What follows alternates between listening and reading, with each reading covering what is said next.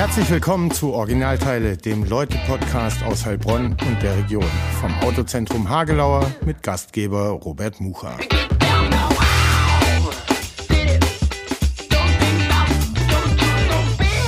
Herzlich willkommen zu Folge 43 äh, vom Originalteile-Podcast. Wieder sitzen wir im Studio von Philipp Seitz in der Salzstraße in Heilbronn und mein heutiger Gast hat hier, wie er mir gerade verraten hat, an der Elektrik rumgefuscht, als damals das Studio äh, installiert wurde und hier ziemlich viel verlegt. Und es wird immer noch genutzt und funktioniert. Ähm, mein Gast heute, Tobi Case Haag. Aber zuvor, wie immer der Hinweis, der Podcast wird unterstützt vom Autozentrum Hagelauer in der Südstraße in Heilbronn. Da ist man gut beraten, äh, wenn es ums Auto geht, wie ich in jeder Folge erzähle, überzeugt erzähle. Und jetzt, hallo Tobi, schön, dass du da bist. Schön, dass wir uns heute kennenlernen. Äh, wir haben nämlich gerade auch äh, festgestellt, wir haben uns nur einmal live gesehen und zwar eine halbe Minute lang an der Tankstelle vor ungefähr drei, vier Wochen so. Ja, hallo, danke, dass ich da sein darf. Ähm, echt spannend, auch so jetzt zusammenzusitzen sich vorher irgendwie noch nie gesehen zu haben, aber in so einer doch eigentlich übersichtlichen Stadt und auch der übersichtlichen Szene sich nicht gesehen ja. zu haben, ist echt witzig. So, wir haben es gerade analysiert, warum wir uns nicht kennen. Es sind dann sieben Jahre Altersunterschied und als ich die Stadt verlassen habe äh, mit 20, warst du 13 und dann war ich elf, zwölf Jahre weg. In deiner Primetime, äh, wie du es gerade gesagt hast hier, als du als DJ viel unterwegs warst, da sprechen ja. wir auch noch drüber. Und deshalb erst jetzt in Live und in länger und dann gleich mit einem langen Gespräch. Ich freue mich drauf. Ich freue mich auch, ja. Und am Anfang erzählt jeder Gast immer äh, kurz, wer er ist, was er macht. Deshalb auch du bitte. Wer bist du? Was machst du? Wo kommst du her? Ich bin der Tobi, bin stand jetzt 37 Jahre jung, born and raised in Heilbronn, ähm, in Gesundbrunne geboren, in Neckargardach aufgewachsen ähm, erst, wir in Neckargardach haben immer gesagt, unten im Dorf und dann hoch auf die Sachsenegger. Ähm, dort Sind die Sachsenegger so der äh, Heilbronner Osten von Neckargardach? Nee, nee, das würde ich eher sagen, ist der Falter. Okay. Wenn man es vielleicht so vergleicht. Ja. Ähm, genau, auf der Sachsenegger und jetzt seit zwölf Jahren in Sondheim mit meiner äh, Freundin zusammen. Genau, was ich mache, äh, ist eigentlich einfach erklärt, aber doch vielseitig. Da kommen wir vielleicht im Gespräch noch drauf. Ich bin Elektriker seit 18 Jahren und DJ seit 18 Jahren. Das sind so meine Hauptdinge, die ich so mache und bin momentan fest angestellt im blühenden Barock in Ludwigsburg und betreue dort den Märchengarten. Genau. Das fand meine Tochter spannend. Ja. Äh, dann erzähl mal, was hat man im Märchengarten als Elektriker zu tun?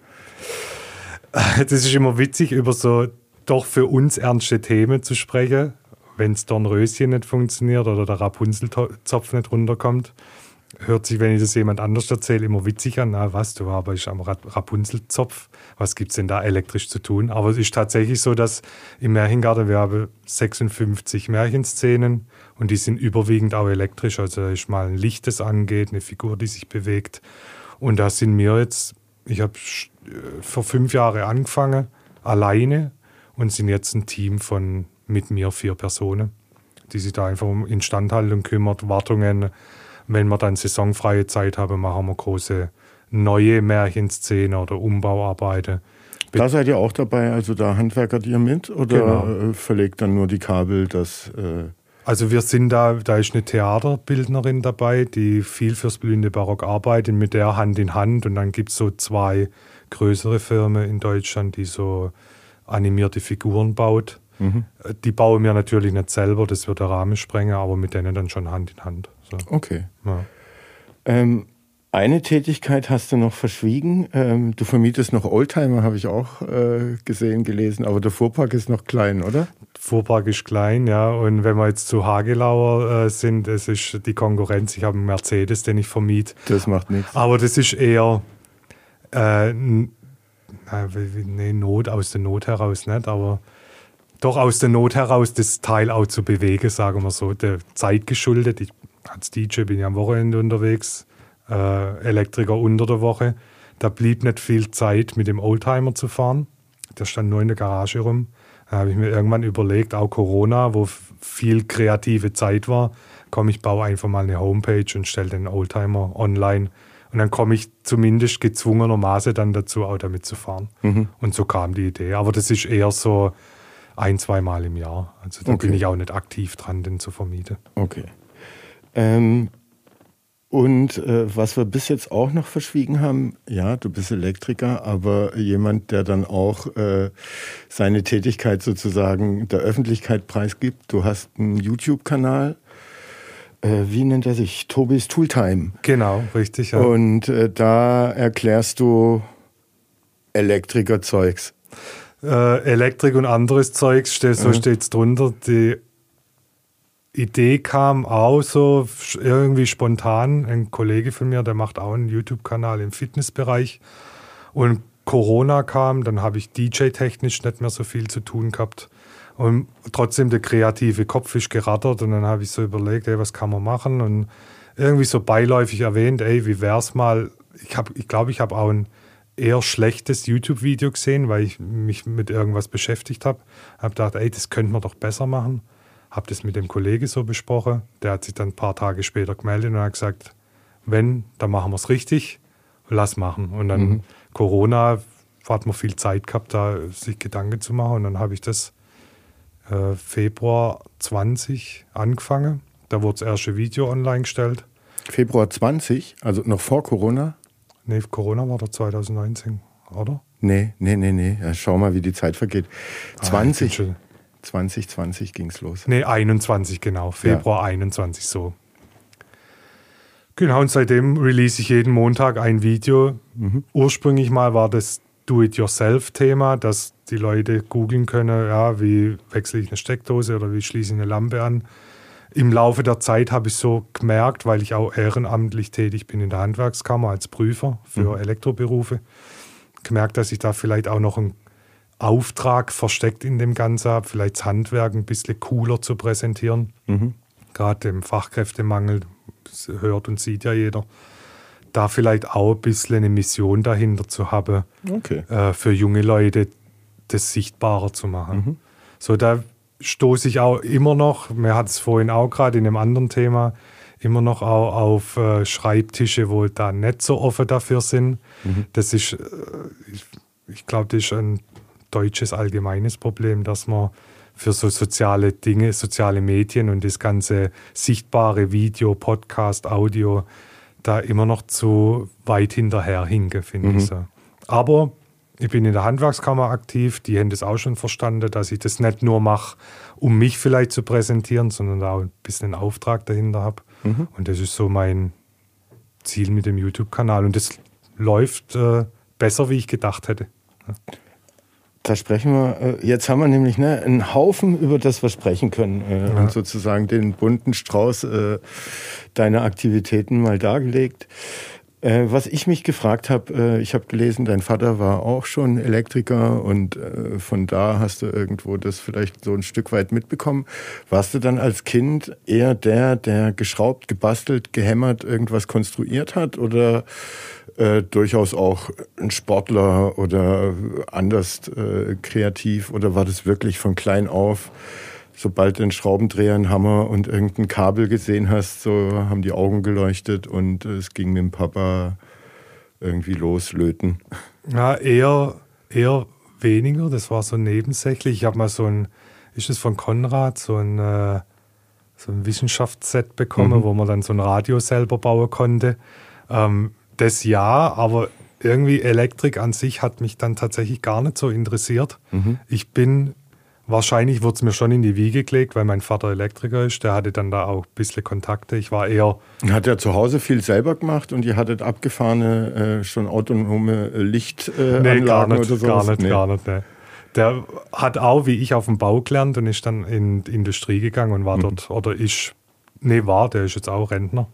Ähm, ein klassischer Betriebselektriker gewesen. Mhm. Und ich glaube, der war froh, wenn er zu Hause dann kein Kabel in die Hand nehmen musste. Okay. Und bei mir war es so, ich war dann eher schlecht in der Schule, mhm. wollte was mit IT machen, so IT-Systemelektroniker hieß es damals. Da war so ein bisschen von beidem was dabei. was programmieren und was auch zu schrauben. Aber ich war dann zu schlecht Mhm. und musste mir dann irgendeine Alternative suchen. Mein Vater hatte Kontakte zu einem Elektriker, die haben gesagt, brauchst du einen Azubi, so zack, zack. Und dann habe ich einfach Elektriker gelernt. Und das war so willenlos dich da reinbegeben. ja, genau. Okay. Mein Fokus war bis jetzt, bis ich den YouTube-Kanal gestartet habe, eher dann doch erfolgreicher zu werden als DJ. Mhm. Habe mich aber nie getraut, äh, meinen Elektrikerjob an den Nagel zu hängen.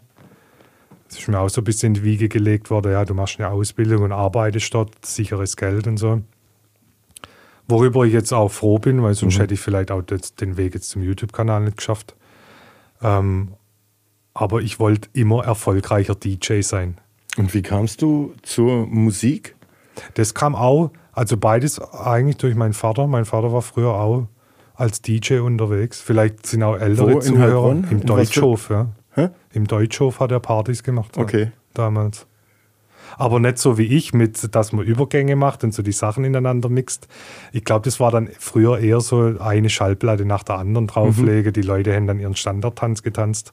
Aber Ja. der hat es mir auch so ein bisschen mitvermittelt. Und dann gab es eine große Plattensammlung bei euch zu Hause. Die von, gab's ja. Die gab's Von klein auf. Ja. Und hast du da irgendwie Erinnerungen, was für Musik dich besonders geflasht hat? Ähm, oder hast du das gehört, was dein Vater halt gehört hat und fandst das gut? Was hat er gehört? Mein, also mein Vater hat die typische Disco-Pop-Musik von früher gehört. Die hat mich eher weniger interessiert. Mein Flash, wo ich dann eingestiegen bin, meine Musikrichtung, die ich seit ich denken kann, wo ich Musik höre, höre, ist Hip-Hop und RB, so die Richtung. Meine erste Be Berührung, an die ich mich erinnern kann, ist Reimemonster, Mhm. Afrop. Afrop und Ferris MC, genau. Mhm. Äh, und dann habe ich mir gekauft äh, Dr. Dre, Chronic. Und so war mein Einstieg in die Musik. Und Mhm. ich habe immer so den Blick nach Amerika gehabt, so die coole Leute, auch Beckys immer angehabt und so. Und das war meine Musik und die habe ich auch geliebt bis, bis heute noch. Und warst du da äh, dann sozusagen ein Hip-Hop-Einzelgänger oder äh, auch in äh, so einer Hip-Hop-Szene hier in Heilbronn unterwegs, aktiv? Ja, ganz, ganz jung waren es einfach meine Kumpels aus der, aus der Schule. Mhm. Da hat einfach früher jeder Baggies getragen. Gold, Silber, Hauptsache die hängen runter. Da war Wenn dieses... du Fotos von früher anschaust, äh, kannst, kannst du die ertragen? Geht es gut? Oder? Ja, es geht, ist Ja. grenzwertig. da verstecke ich mich noch unter einer Cappy. Ich habe eine ganze Weile auch Cabbies getragen, jetzt durch die Haare dann irgendwann nicht mehr. Ähm, ja, ist witzig, wenn man die alten Fotos ansieht. Ja. Ähm, aber da hatte ich nicht so den Bezug zu Hip-Hop an sich. Das war eher so, weil es jeder dann damals getragen hat. Das kam eher später dann. Da war so mit dem kulturellen Hintergrund und hier in Heilbronn in der Szene irgendwann mit dem Philipp Kionka, Mhm. der hat dann die Hip-Hop Ain't Dead gemacht. Da habe ich äh, auch den Philipp hier kennengelernt. Da haben wir dann auch hier das äh, Kreativzentrum hat sich dann neu so entwickelt und da die Elektrik gemacht. Und so bin ich so in die Szene ein bisschen mit reingeschlittert. Okay. Ja. Ja, dann auch äh, hat es ein Weilchen gedauert, bis du so Leute kennengelernt hast. Ja, ich hab, bin den Leuten immer auf die Nerven gegangen, weil ich dann irgendwann gemerkt habe, neben Geburtstage, ich will irgendwann mal im Club auflegen. Aber wie kommt man da ran? Ich habe dann Und- nur Leute genervt die ganze Zeit, bis es irgendwann mal geklappt hat. Und hast du dir zuerst mal einen Club hier in der Stadt ausgeguckt oder irgendwie gleich was Großes in Übersee? Da willst du mal hin? Äh, erzähl mal, wie, wo wolltest du auflegen? Ich habe mir das ein bisschen so in Steps aufgeteilt, dass es nicht gleich so abstrakt ist, dass ich irgendwo auf der Welt auflegen will. Ich wollte einfach in Heilbronn in irgendeinem Club mal Musik machen und schauen, ob die Leute zu meiner Musik tanzen. Ähm, und da er, hat sich so ergeben, XL Club hieß der damals zu meiner Zeit Und da hattest du zu Hause auch schon zwei Plattenspieler, Nee, Mischpult. gar nicht. Also die Kohle war da nicht so locker. Ich habe Azubi dann Geld gehabt. Mit Tapes?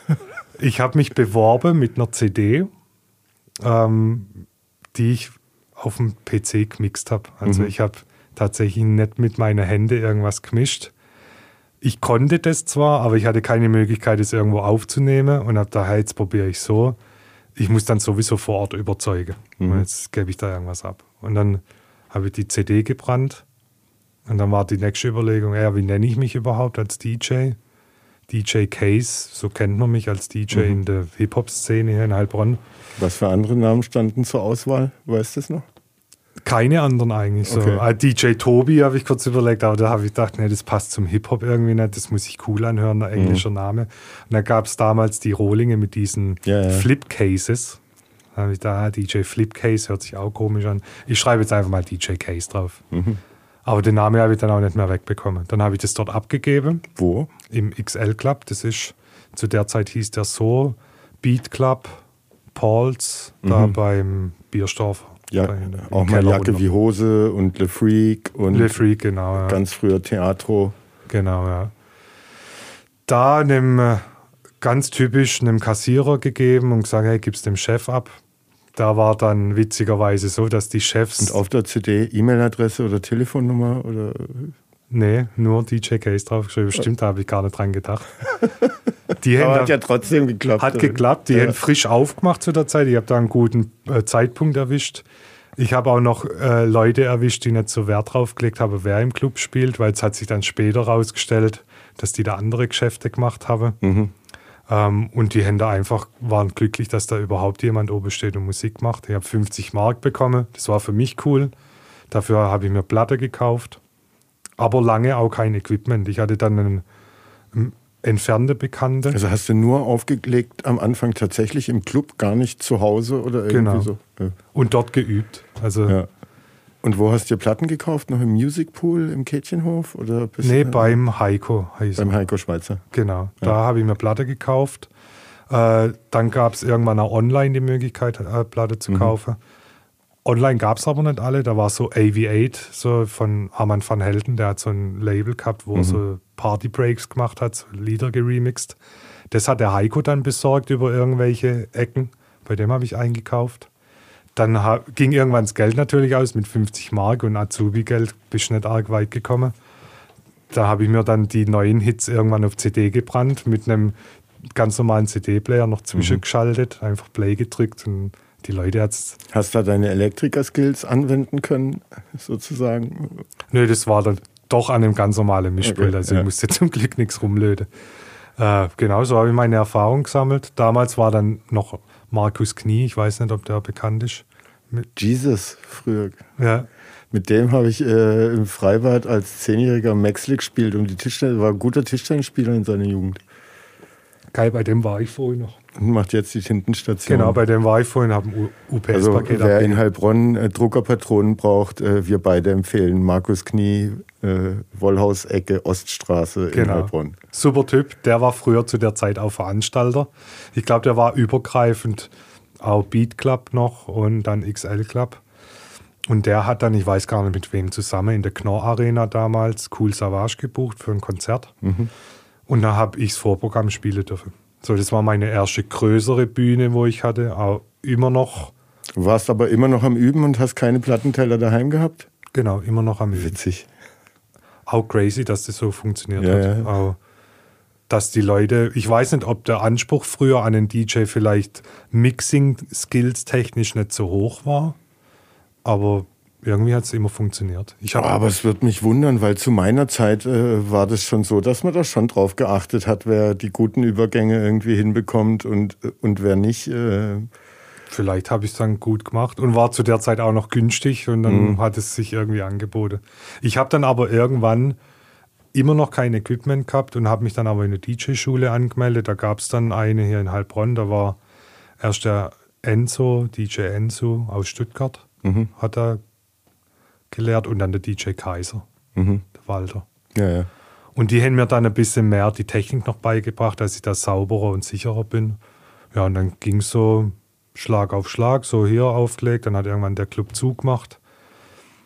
Dann war eine ganze Weile nix, weil ich hatte auch keinen Namen und niemand hat mich so richtig gekannt. Bis dann der Kontakt auch mit Philipp kam, zu Hip Hop and Dead. Das war eine coole Zeit. Dann war wieder eine Weile Ruhe. Dann habe ich einen Nate kennengelernt. Nate the Great, sagt er bestimmt aus. Ja, ja. Mit dem habe ich Partys zusammen gemacht, die äh, manchmal cool waren, manchmal nicht so cool von der Besucherzahl. Da war es dann auch so demotivierend. Und dann gab es ein, so ein, ein Punkt, wo ich gesagt habe, ich probiere noch eine Sache alleine. Im Sperber Lounge hieß es damals, im Kaisersturm. Touch the Sky hieß die Party, die erste. Da habe ich gedacht, wenn die funktioniert, dann mache ich es noch weiter. Wenn nicht, dann lasse ich es bleiben. Und die Party, die war da, da, oben, ich weiß gar nicht, wie viele Leute da offiziell reinpassen. Aber da waren auf jeden Fall mehr drin, mhm. wie rein dürfen. Und das war geil. Und seitdem ging es dann mit eigenen Partys weiter. Viele Jahre in alle Clubs eigentlich in Heilbronn. Und dann irgendwann jetzt seit ein paar Jahren Hochzeiten. Und was waren aber so zu der Clubzeit so deine äh, DJ-Highlights? Du hast auch international ab und zu aufgelegt. Wie kam das zustande? Wo hast du da aufgelegt? So international war dann, wo ich dann hier irgendwann regelmäßiger unterwegs war, so der nächste Step, wo ich gesagt habe, ich will irgendwann mal im Ausland auflegen. Und dann habe ich zu der Zeit auch in der Campina gearbeitet als Betriebselektriker mhm. im Dreischicht und habe in der Nachtschicht Zeit gehabt, wenn die Maschinen gelaufen sind und habe einfach wild alle möglichen Leute angeschrieben. Facebook, äh, MySpace damals noch. Mhm. Äh, zu der Zeit war MySpace dann in Deutschland auch noch nicht so bekannt. Da war man dann eher äh, was Besonderes, wenn man aus, als Deutscher einen MySpace-Account hatte. Und habe da einen Glückstreffer gelandet mit so einer DJ-Zusammenschluss, war das aus Amerika. Die haben damals Mixtapes gemacht und habe so ein Geschäftsmodell gehabt, wo sie die hatte, glaube ich, dann irgendwie 200, 300 DJs und habe so Independent Artists Slots auf diesen Mixtapes verkauft. Mhm. Die haben dann, was weiß ich, 500 Dollar bezahlt und sind dann zeitgleich auf 300 Mixtapes rausgekommen. Und da war ich der Erste aus Europa und aus Deutschland, der in diesem Ding mit drin war. Mhm. Und die haben dann irgendwann mal Live-Events draus gemacht, so Talentshows. Und die dann halt überwiegend in Amerika mhm. und haben mich dann auch eingeladen, einmal nach New York, mhm. zweimal nach New York und zweimal nach Miami. Das war. Wie ist das als deutscher Hip-Hop für Amis aufzulegen? Spannend. Mhm. Also ich war sehr aufgeregt in dem einen Event, das war die Webster Hall. Das ist auch der älteste Club in New York. Da war der äh, Produzent von Notorious B.I.G. dabei, der mhm. dieses Notorious, das No, No, Notorious, ja. der war da dann noch einer, der für Nas produziert hat und so. Also ich hab, war aufgeregt wie ein kleines Kind. Mhm. So, und dann noch Props zu bekommen nachher für die Musikauswahl, weil da wusste ich auch nicht so, East Coast, ist das noch so hart, dass wenn, wenn man West Coast Songs spielt, dass die dann einen schräg angucken. Ähm, war nicht so. Ich habe einfach mein Ding gespielt, was ich cool fand und dann mhm. haben die mir noch Props gegeben. Das war natürlich so wie so ein Ritterschlag. Mhm. Das war jetzt aber nichts, man denkt, ja, der fliegt nach New York und legt dort auf. Das war nichts, um Geld zu verdienen. Ja. Ich habe da eher noch draufgelegt. Das war für mich cool, dann das in Deutschland erzählen zu können und dann natürlich auch die Erfahrung. Ja. Mhm. Okay. Ähm, und waren die Auftritte schon so deine DJ-Highlights oder? Also so ein explizites Highlight gibt es eigentlich nicht. Meine Highlights waren tatsächlich eher in Heilbronn weil man da irgendwann wie so eine kleine Family aufgebaut hat, die immer zu den Partys gekommen ist. Wir haben irgendwann mal auch angefangen, anstatt äh, nur Partybilder, auch Partyvideos zu machen. Da waren wir so eine der ersten, die das hier in Heilbronn gemacht haben. Dann sind die Leute gekommen, extra, weil es ein Video gab danach. Also das war so ein ganz besonderer Vibe, der mhm. auf unseren Partys war. Wir haben in der Sperber Lounge angefangen. Das war die erste Party, leider dann auch die letzte, weil der dann das irgendwie abgegeben hat. Dann sind wir im Bungalow gewesen. Bungalow ist ja da beim Wollhaus. Dann hieß ja. es irgendwann, es wird abgerissen. Dann hat das Bungalow zugemacht. Dann sind wir ins Veranda. Alles mhm. so ein bisschen kleiner, barmäßig, mhm. trotzdem mit 300, 400 Gästen. Da ist der Schweiß von der Decke getropft. Das, mhm. waren so, das waren richtig geile Partys. So. Aber auch, ja, New York natürlich war schon ein Highlight. So der Trip an sich. Die mhm. Party jetzt dort war jetzt keine Party, wo richtig eskaliert ist. Äh, Ibiza war geil. Das hat der Heiko von DigiNights mhm. hat es da organisiert auf Ibiza. Da habe ich äh, Glück gehabt, dass ich da auch viermal mitspielen durfte. Das waren auch krasse Partys. Mhm. Ja, aber eher Heilbronn. Okay. Und irgendwann hast du aufgehört mit Club-DJ sein, weil es gezerrt hat an den Kräften. Ja, so, ja, nee, nicht wirklich, eher so, aber ein bisschen am. Und am, weil du Kopf, doppelt so, so, alt warst wie äh, die Leute, die deine Musik nicht mehr verstanden haben. Ja, das war, da habe ich mit einem DJ-Kollege, der auch viel jünger ist wie ich, in Aalen aufgelegt. Und es war dann, wusste man vorher nicht, dass das eine Party ab 16 war. Und dann, ich war da 32 und dann die Fan gefeiert, war cool. Aber dann habe ich so gedacht, hey, ich bin doppelt so alt wie jetzt der Jüngste hier.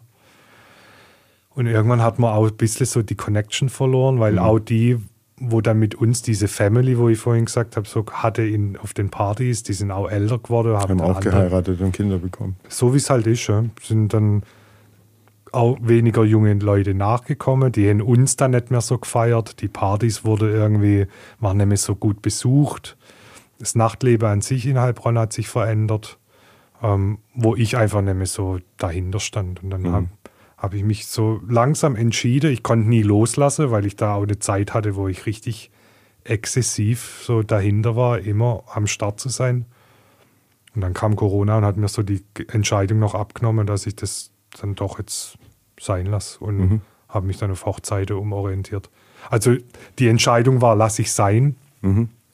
Oder orientiere ich mich um, weil äh, die Partys immer Hip-Hop, RB, ein bisschen Scheuklappen auf anderen äh, Musikrichtungen und Hochzeiten das krasse Gegenteil, einfach alles spielen, auch mal Schlager.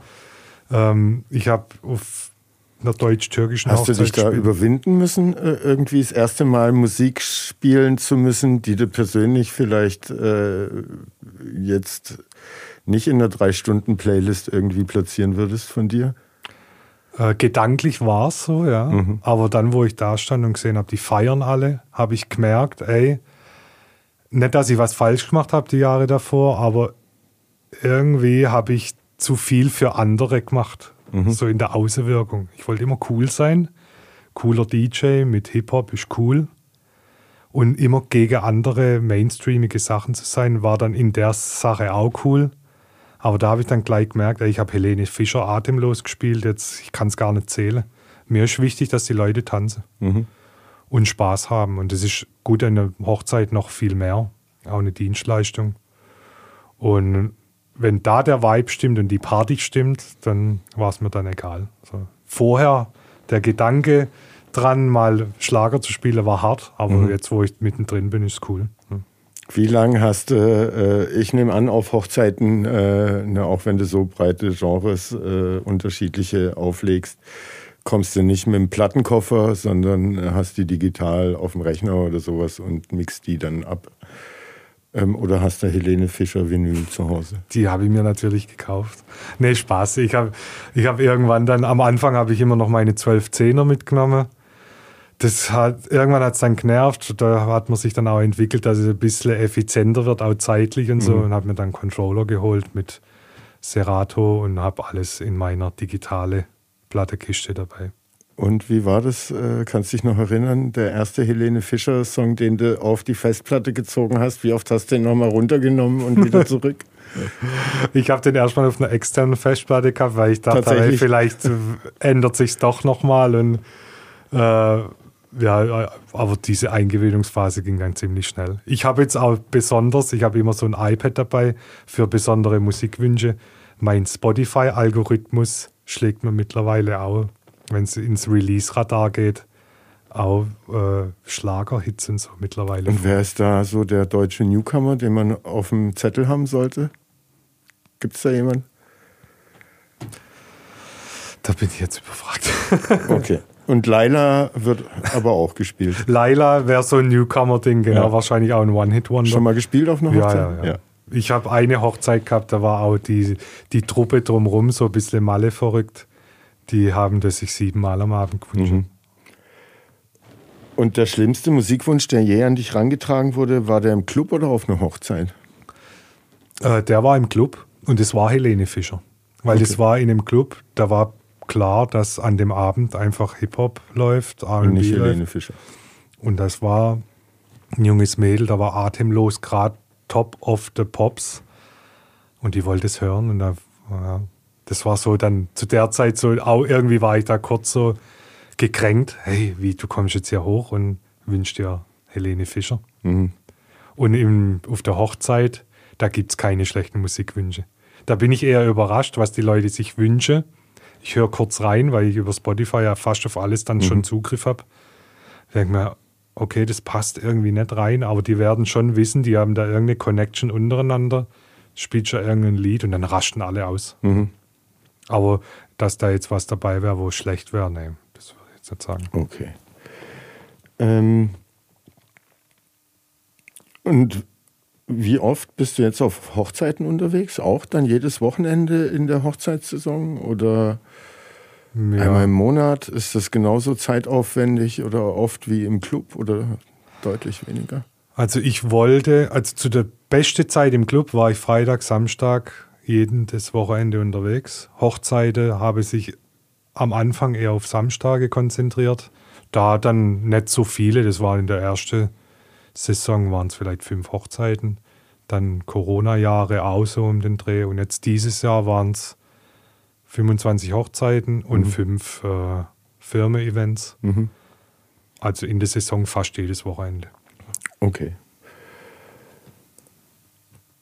Ähm, deinen kleinen Fuhrpark, ne? Ich habe mich halt gefragt, Elektriker, Handwerker, macht viel mit der Hände, wird wahrscheinlich Vinyl äh, irgendwie auflegen, ver, vermietet einen Oldtimer, schraubt natürlich an, auch an seinen Autos rum, wenn sie kaputt sind und kriegt sie selber fahrtüchtig. Habe ich mir das richtig gedacht? Oder? Nee, gar, Nee, nicht. gar nicht. Das macht mein Schwiegervater. Der ist autoverrückt okay. und der freut sich, dass er an dem äh, Auto rumschrauben kann. Ich, äh, Und da muss da schon aber öfter ran, wie es beim Oldtimer so ist? Oder hast du ein stabiles?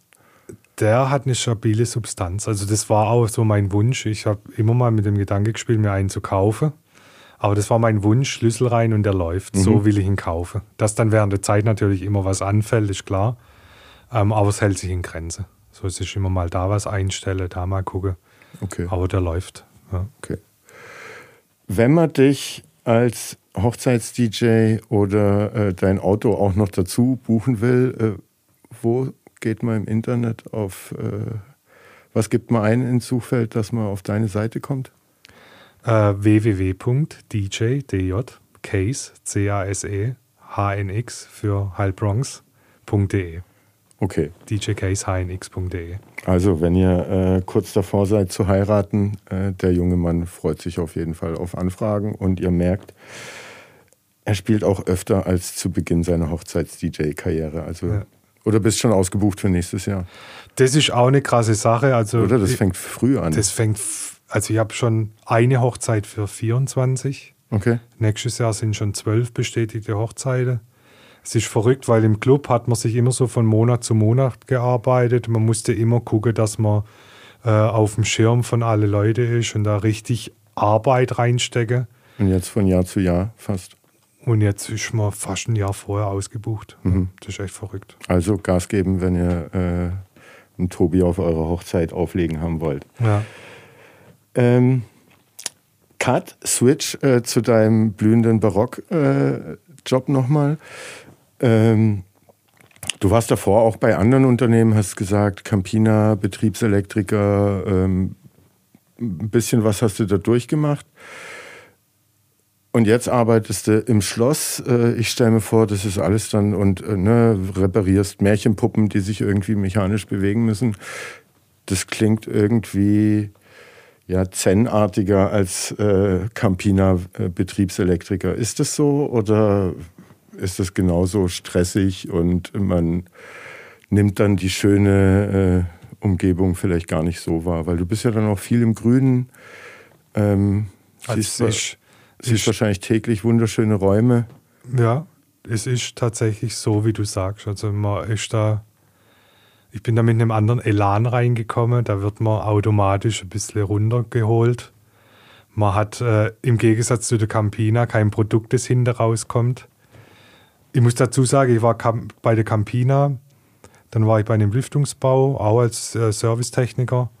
Dann war ich vier Jahre selbstständig, voll als Elektriker und bin dann erst zum blühenden Barock gekommen. Und aus der Selbstständigkeit raus ins blühende Barock, das waren tatsächlich wie zwei verschiedene Universen, also nicht nur Welten.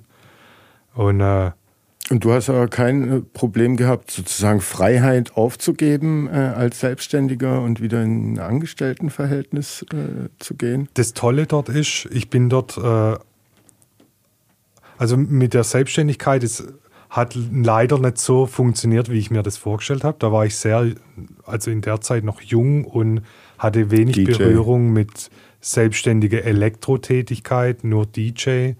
Ähm, hatte dann auch Mitarbeiter und dann gab es so einen Punkt, wo ich gedacht habe, wie ich das so weitermache. Die ganze Zeit hin und her renne, Stress, Mitarbeiter, gucke, dass die ihre Sache richtig machen.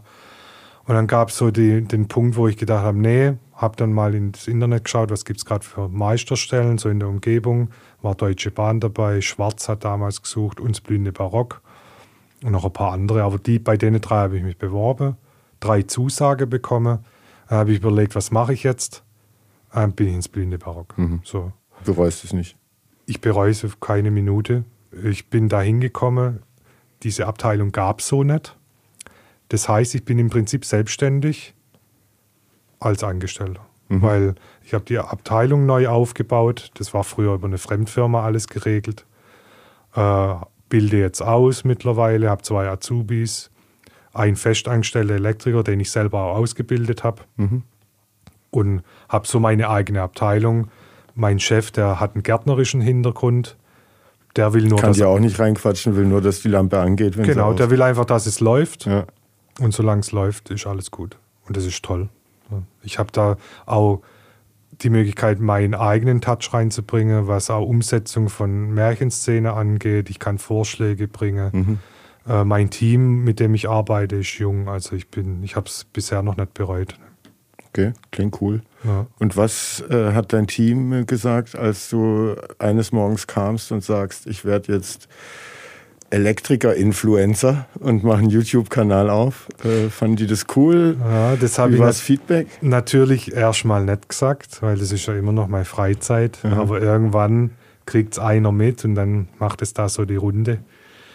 Das ist wie überall. Ich glaube, da gibt es Leute, die feiern das und dann gibt es Leute, die schauen das eher mit einem neidischen Auge an, weil die dann auch sehen, was vielleicht da auch alles noch passiert. Das ist Fluch und Segen, also das Social Media. Ich mache das super gern. Ich habe mich immer dagegen gewehrt. Meine Freundin hat immer gesagt, ey, mach das, das kommt bestimmt gut an. So, du, so, wenn du dich mit Leuten triffst, du kommst immer ins Gespräch und so, probier's doch mal. Und dann habe ich es irgendwann mal angefangen, so die, die erste Story zu machen, war schon komisch, so irgendwie mit niemand zu reden und doch gucken dir irgendwie Leute zu. Und das war aber schon zum Thema Handwerk oder noch eine DJ-Story? Das war noch äh, einfach so eher mein Alltag. So, Da gab es noch nicht so das Handwerk so präsent. Wie ich so gesagt habe, irgendwie war Handwerk immer so beiläufig, einfach Mittel zum Zweck, Geld zu verdienen. Dass ich das jetzt so dahinter stehe und das so auch für mich selber cool finde, das kam jetzt erst mit dem YouTube-Thema so richtig auf. Ähm, ich glaube, die meine Abteilung, wenn ich so nennen darf, die finden es cool, weil die sind jung. Die haben so einen richtigen Bezug dazu. Wir haben viele auch im, im Betrieb, die vielleicht da keinen Bezug haben und das eher so ein bisschen skeptisch sehen. Aber so das große Ganze findet es cool. Und mein Chef findet es cool. Das ist das Wichtigste. Der ist auch ein bisschen eine Fernsehpersönlichkeit im gärtnerischen Bereich. Für ein SWR unterwegs? Genau, ja. Ah, Okay. Volker Kugel, weiß nicht, ob du dir was Ich sagst. habe jetzt kein äh, Gesicht vor Augen, aber eine Freundin von mir, die auch in Ludwigsburg wohnt, die haben sich mal von irgendeinem SWR-Gärtner Himbeersträucher einpflanzen lassen. Also Das und mussten da selber bestimmt, ja. mitmachen. Wahrscheinlich war der Kollege das dann. Genau, und der versteht es auch, was äh, das vielleicht auch für einen Mehrwert für uns bringt. Für einen Mehrwert einmal nach außen, aber auch intern. Also wenn ich, ich sage immer in meinen Stories, ich hab heute wieder aus dem schönsten Arbeitsplatz in Süddeutschland, welcher Mitarbeiter behauptet es von seinem Arbeitsplatz. Ne? Das ist vielleicht auch intern cool, wenn das die Leute sehen. Ne? Der identifiziert sich so mit seinem Arbeitgeber. Das ist nicht äh, normal eigentlich. Ne? So äh, bisher überwiegend positiv. Es gibt auch viele, wo irgendwie hatermäßig unterwegs sind, aber das bringt das Internet mit sich. Ähm, aber so, die feiern. Liest du dir Kommentare durch oder äh, schaffst du es, stark zu bleiben und die nicht anzuschauen? Ich mu- lese mir immer noch alle Kommentare durch. Also das ist Weil, weil die Negativen, die bleiben ja dann doch länger im Kopf hängen bei den meisten. Ich weiß nicht, wie es bei dir ist und äh, wie stark die Kritik ist in einem äh, negativen Post oder kritischen Post oder nicht, ob es Richtung äh, unter die Gürtellinie geht oder da einer nur schreibt, du hast ja zwei linke Hände so. Ne? Da, Ja, das ist. Äh Kann man drüber stehen, ähm, weil ich habe so, ne, das heißt zu meiner Elf-Freunde-Zeit als Journalist, Hanix-Zeit, äh, so Kommentare nicht drauf antworten, äh, wenn es geht, auch nicht lesen. Ah, drauf Äh, antworten. Einfach den Content abliefern und dann macht damit, was ihr wollt. Ja, drauf antworten tue ich da jetzt auch nicht. Mhm. Aber ich, ich stehe da ja auch noch am Anfang. Also das ist alles noch ein kleiner Kosmos, wo ich mich drum drehe. Klickzahlen teilweise sind schon groß, aber es, Was hast du da? So? also Abos auf YouTube sind jetzt, geht es auf die 6000 zu, Mhm. auf Instagram sind es 4000, auf TikTok sind es 9000. Mhm. Ist trotzdem noch klein, wenn man sich mit anderen in dem Bereich vergleicht. Ähm, aber selbst da kommen schon, das sind Trollkommentare. Mhm. Anfangs, ganz am Anfang, wo das erste Kommentar kam, das ging an mich persönlich, so wie ich mich morgens im Spiegel anschaue kann und so. Mhm. Das ging mir schon nahe, so, Mhm. weil ich dachte, hey, was, warum nimmt Das war sich nicht der Plan. an? Ne, das war nicht der Plan, ja. Aber das ist dann ziemlich schnell verflogen, weil dann waren die Kommentare eher wegen dem Schwäbisch. Mhm. Da habe ich mir am Anfang Gedanken gemacht, ey, wie ziehe ich das überhaupt auf? So.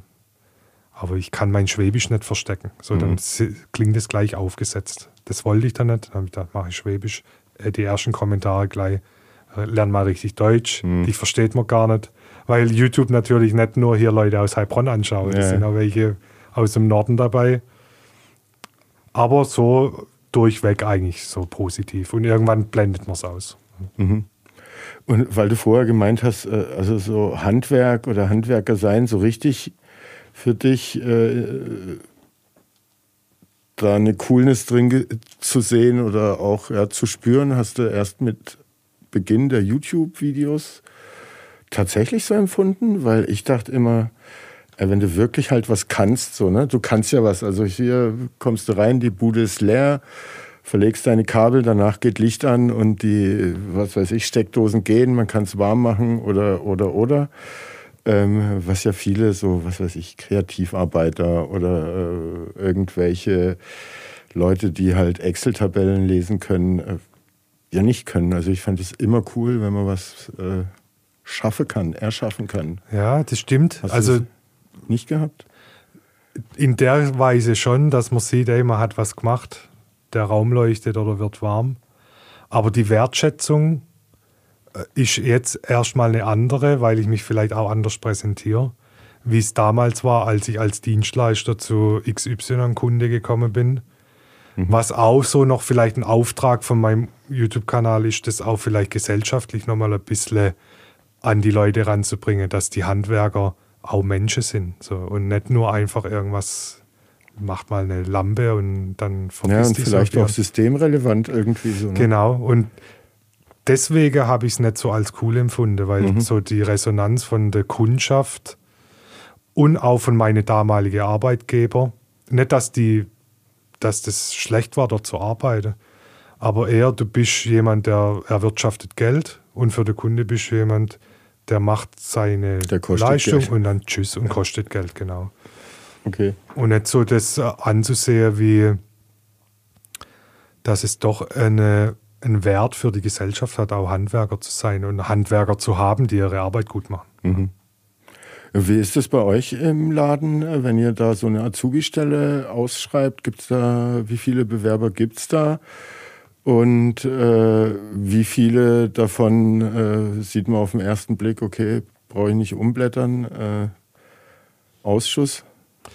Wir hatten jetzt, Also weil überall hört man ja, die, Ja. die Handwerksbetriebe suchen Leute, ähm, es gibt zu wenige, die sich für die Ausbildung äh, interessieren und, und, und. ja, das ist so, ähm, liegt aber auch die Betriebe, die sich da beschweren, die sind ja auch ein Teil davon. So, ich erinnere mich an meine Ausbildungszeit, ähm, das sage ich auch immer wieder. Ich kann den Namen vom Betrieb nicht nennen. Wer mich kennt, weiß aber.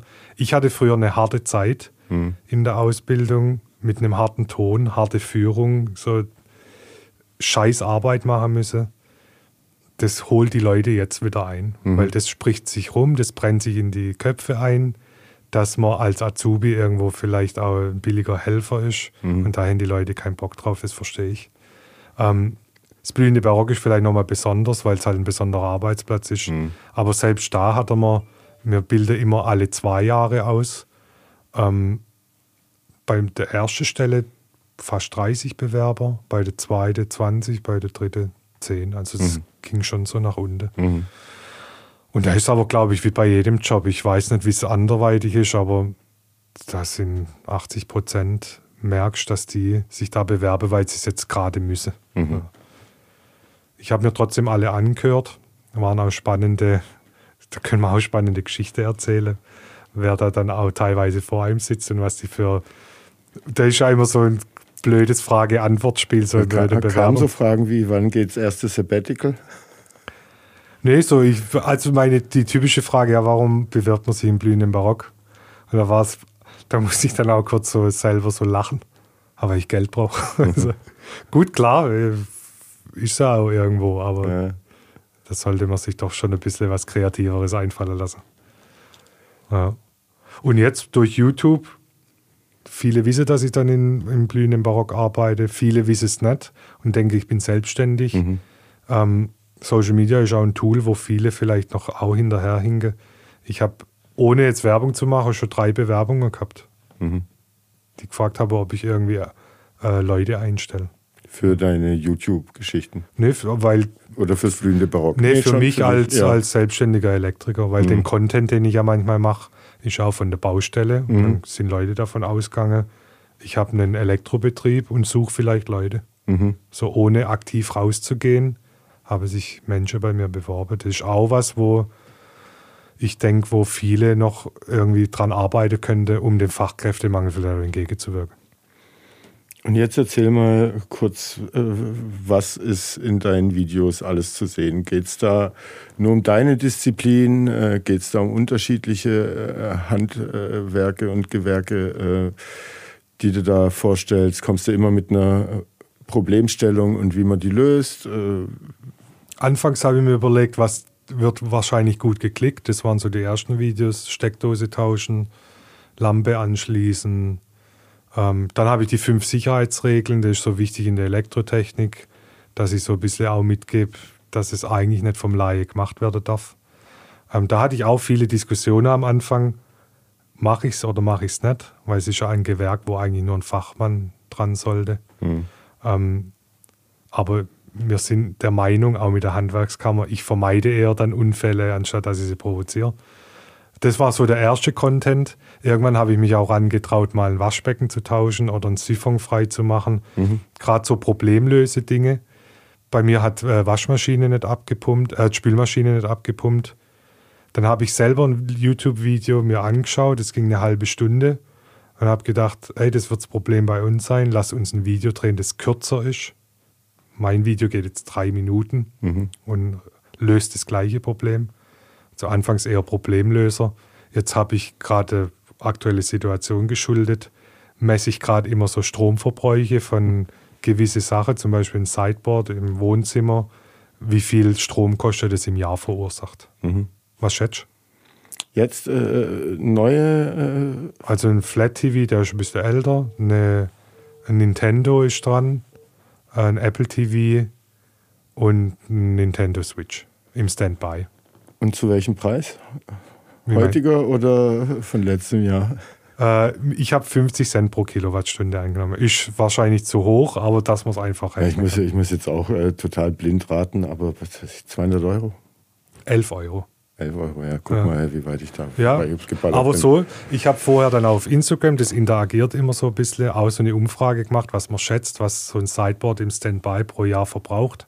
Da ging es auch von 5 Euro bis 500 Euro. Hm. Das sind so jetzt, wo ich so ein bisschen mit aufarbeite. Ich spreche auch über den Fachkräftemangel. Ich jetzt aktuell am Wochenende möchte ich ein Video machen, warum vermeintlich Handwerker so teuer sind und was hinter den Kosten steckt. Gerade um die potenzielle Kundschaft auch ein bisschen zu sensibilisieren. Gehst du auch auf die Anfahrtspauschale ein? Ich bin noch nicht so ganz klar, wie das Video aufgebaut wird, aber die kommt bestimmt auch mit rein. Ne? Ähm, und mit was für einem Setup filmst du das? Filmt da jemand? Hast du ein Stativ? Stellst du es auf? Äh also anfangs hat mich der Coach Steph. Äh, ich gehe davon aus, dass du schneller Equipment hattest als in deiner DJ-Karriere. Definitiv. Ich hatte am Anfang auch eine sehr gute Unterstützung. Der Coach Steph, der, mhm. von dem ich gesprochen hatte, mit mhm. dem Fitnesskanal. Der hat mittlerweile, glaube ich, 400.000 Abonnenten auf YouTube. Der macht es seit zehn Jahren. Der hat mich dann so ein bisschen gepusht, dass ich es anfange. Und der hat anfangs gefilmt mit seinem Equipment, hat es geschnitten, die Thumbnails mhm. produziert, hat mich so ein bisschen an das rangeführt, mir gezeigt, wie man schneidet. Mittlerweile filmen wir mit dem iPhone, mhm. mit einem Gimbal, Ansteckmikro, meine Freundin filmt, ich schneide und mache die Thumbnails, also In-house Production. Mhm. Manchmal habe ich vorproduziert für drei Wochen, weil ich immer nur ein Video die Woche rausbringe. Manchmal habe ich nichts und dann sitzen wir sonntags da und dann fällt mir irgendwas ein und sage, komm, wir nehmen kurz das iPhone, filme kurz und dann schneide mhm. ich es zusammen und ab damit. Okay. Und könnten wir jetzt, es ist ja ne, so ein Nischenthema, dass du da mit deinen 4000 oder 6000 Followern so schon Handwerker, Influencer bist? Es ist äh, immer noch schwierig, das für mich so zu sagen, weil ähm, Influencer, ja, auch ein komischer Begriff so ist, denn so in dem Kontext auch zu sagen. Aber ich glaube schon, weil ich mhm. habe Anfrage jetzt von Firmen schon gehabt. Ich habe mit Firmen auch schon Kooperationen gehabt für Videos. Ich verdiene damit ein bisschen Geld über YouTube-Werbeeinnahmen. Mhm. Ähm, es werde jetzt, also die letzten drei Wochen war so eine Änderung zu spüren, auch in Instagram. Da kommen ganz viele fremde, fremde neue Leute dazu, die Wert auf meine Meinung legen. Also es ist schon so Influencer. Ja. Mhm. Sorry. Aber so sel selber würdest du dich nicht so nennen. Und hast du irgendwelche Ziele mit dem Kanal für nächstes Jahr? Was weiß ich, willst du die Frequenz der Videos schneiden, äh, äh erhöhen? Willst du professionelleres Equipment und was weiß ich, dich da nochmal weiterbilden? Äh, willst du eine bestimmte Followerzahl erreichen? Also ich möchte auf jeden Fall bei dem Turnus einmal die Woche bleiben, weil immer noch mein Hauptding äh, das blühende Barock ist. Ich möchte äh, mehr Abonnenten erreichen. Das wächst stetig. Also man kann es auch hochrechnen, wenn ich jetzt jeden Tag eine Zahl X erreiche, dann bin ich in einem Jahr bei 10.000 Abonnenten. Das ist so mein nächstes Ziel, das ich damit mhm. erreichen will. Ich bin die Sache auch angegangen, natürlich anders, wie ich jetzt damals an Musik rangegangen bin. Musik war eher auch die ersten acht, neun Jahre, da habe ich kein Geld damit verdient. Mhm.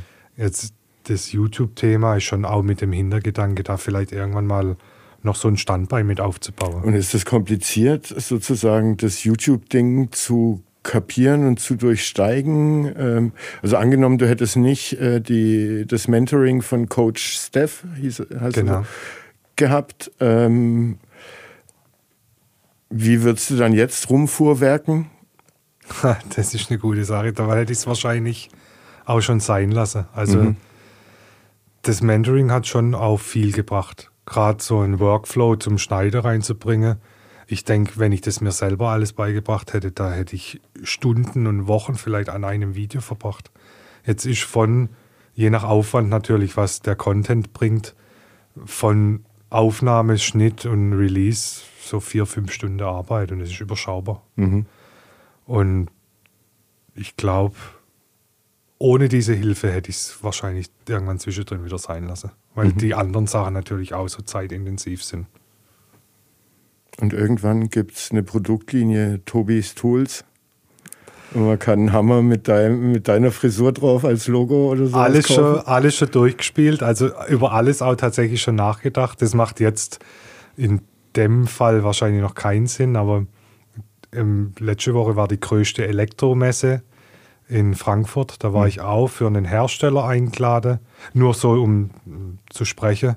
Die haben das dann tatsächlich in den Raum geworfen. Mhm. Die machen so äh, Label für ab einer bestimmten Zahl, 300 zum Beispiel abisoliert Zangen, machen die in meiner Farbe und mit meinem Logo. Ja, du, du wirst lachen, Bekannter von mir lebt in Berlin schon viele, viele Jahre, ist ein Influencer in der Angelnische. Okay, auch crazy. Ja. Und der hat seine eigene Köderlinie, seine eigene Angellinie etc. pp. War früher für unterschiedliche Firmen unterwegs, auf Messen, hat auch einen großen YouTube-Kanal. Äh, ich glaube auf Instagram jetzt 12.000 Follower okay, aus cool. dieser Angelnische. Barschalarm. Ja, also das äh, Angeln ist ja noch nischiger wie das Handwerk. Ja, ja. Also, ja krass. Also deshalb, also ich freue mich dann auf den, äh, wenn es den mal gibt, will ich den Tobi Toolhammer und die Zange dazu geschenkt bekommen. Ja, die gibt es dann auf jeden Fall. Also das ist, da gibt es eine Unterschrift drunter. Aber bis das kommt, je, gut, je nachdem, also YouTube ist auch Algorithmus gesteuert, gehört zu Google. Ähm, da gibt es vielleicht den Tag X, wo Google das aus welchem Grund auch immer an so und so viele Menschen ausspielt.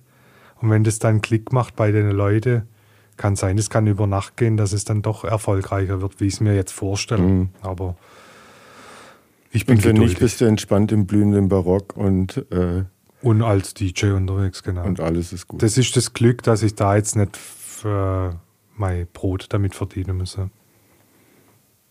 Dann haben wir es und kommen zum Entweder-Oder. Genau, das kenne ich. Ich habe mich ja ein bisschen vorbereitet. Ja. Aber ich glaube, das ist jetzt nicht so, so ganz äh, hart wie bei manch anderen. Aber schauen wir mal. Auflegen oder YouTuben? Ah, das, ist schon, das sind immer fiese Fragen. Ähm, wenn du mich heute fragst, YouTube. Vielleicht hättest du mich im Sommer gefragt oder vielleicht vor der Saison, dann wäre es Aufleger gewesen. Ja, ich frage dich ja heute. Aber heute YouTube. Hammer oder Zange? Zange kann man viel mehr machen. Mobilat. Weil eine Zange kann man auch als Hammer benutzen. Habt ihr gehört, Leute? Sehr ja. gut. Mobilat oder Creme 21? Zu meiner Hochzeit äh, Creme 21. Das war so, ja, Creme 21. DJ Case oder Tobi Tool? Tobis Tooltime. Helene Fischer oder Vanessa Mai? Helene Fischer. Radioton oder SWR 4? Radioton. Obi oder Bauhaus? Obi. Hornbach oder Hagebaumarkt? Ah, mit beide gar nicht so viel zu tun. Dann Hornbach. Plattenkiste oder Werkzeugkoffer? Äh, ein Werkzeugkoffer im Plattenkisten-Style. Bahnhofsvorstadt oder Neckarbogen? Bahnhofsvorstadt. Neckarhalde oder Gesundbrunnen? Gesundbrunner, weil ich aus Neckargarten komme. Äh, Logo. Ähm, Füllpark oder Wertwiesen? Wertwiesen ist jetzt nah bei uns zu Hause, da fahren wir auch immer mit dem Fahrrad durch. NSU Ro 80 oder Mercedes-8? Mercedes-8. Mit Rechnung oder ohne Rechnung? Natürlich mit. Die Baumhausprofis oder die Beckenbauer? Die Baumhausprofis. Und zum Abschluss Blackout diesen Winter oder kein Blackout diesen Winter? das ist auch ein Thema, da kann man, glaube ich, einen Podcast füllen. Äh, ich als Elektriker glaube nicht. Was mich aber ein bisschen skeptisch macht, dass Heilbronner Stimme auch einen äh, Artikel darüber geschrieben hat. Ich glaube, wir hier in Heilbronn und Umgebung eher nicht. Schützt uns äh, der Stadt mit 10. Ja. Also, das sind doch hoffnungsvolle Worte, zumindest für uns Heilbronner. Tobi, vielen Dank, war spannend, hat Spaß gemacht, äh, deine Vielfältigkeit kennenzulernen. Ja. Und bis zum nächsten Mal. Es wird schneller gehen als bisher. Es wird nicht 44 bzw. 37 Jahre dauern, bis wir uns wiedersehen. Ich freue mich drauf. Also danke auch für die Möglichkeit, hier sprechen zu können. Ähm, ich äh, durch dieses ganze YouTube, Instagram und so kam auch irgendwann ein Podcast dazu. Mir macht es riesig Spaß, da immer über die Themen zu sprechen. Ähm, und freue mich, dass ich das hier auch als Plattform nutzen konnte, konnte auch ein bisschen meine Dinge so erzählen zu können. So soll es sein. Und ja. nächsten Frühling alle ins blühende Barock in Märchenwald.